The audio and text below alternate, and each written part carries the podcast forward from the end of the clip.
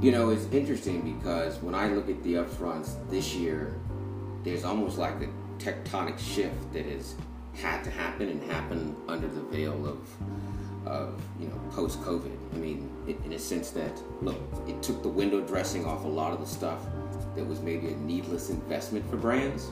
Because look, when you turn stuff off and you still make revenue, you have a reality check about what you have to continue with, and that's everything from sponsoring uh, slate of shows. And look, expanded well beyond uh, the notion of upfronts and linear TV. I mean, this went across the spectrum. Uh, I think people got reoriented around the fact that it's the consumer first. When you think about upfronts, the upfronts is very much the B2B business. You're an agency, you're a brand, you're going to buy uh, placement spots across shows, across networks, etc. Where's the consumer? I mean, yes, the consumer watches shows, but the consumer by and large is watching shows, not buying product. It's not like it's a TikTok maybe buying environment, and it's not all QVC and, and HSN. So I think what it forced is for people to understand that look, at the end of the day, it's still about finding a consumer who buys a product at retail, or either if it's digital retail. So I think a lot of the uh, networks had to clean house, meaning you're going to start to see cancellations of shows that should have been left for dead, but don't have value. You're, you're, there's a tectonic shift in the, in the audiences, the fact they have to skew younger, the fact that millennials or Gen Zennials which is the bridge between millennials and, and identifying with Gen Z is taking over. And a lot of the shows basically are just for boomers. Uh, and that won't be sustainable when you're when brands are trying to align with a purchaser. And if the purchaser is younger, it doesn't matter who's watching a show. It basically say, well, that show doesn't have my consumer who has to buy my product, so we can maintain our P&Ls. I think the other thing is the shift, obviously, to streaming and the fact that, that appointment style TV is dying, if not just dead. Uh, even sports is, tr- is starting to see that that people are just overscheduled as human beings, so they can't be forced to be to watch and consume fixed television Monday to Sunday. That's just that's just no longer going to happen. Maybe you can pull that off one day a week, but if you have a high functioning household like the one I've had with twins, that's not that's not something that's plausible anymore. So you're, you're going to start to see the fact that they're going to have to go to a modular approach of, of consumption of content.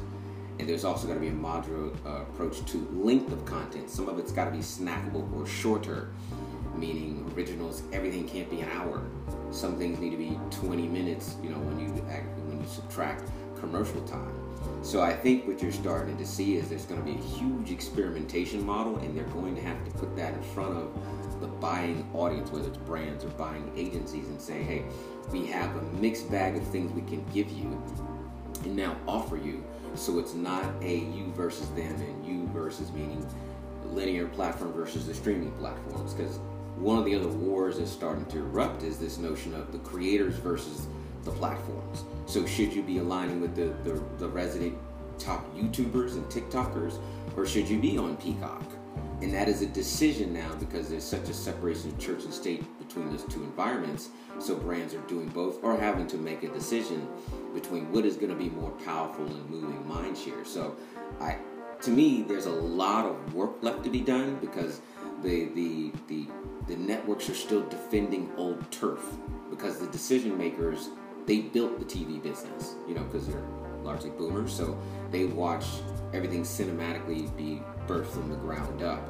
But the future consumer didn't build television, they built the affinity around creators who create content.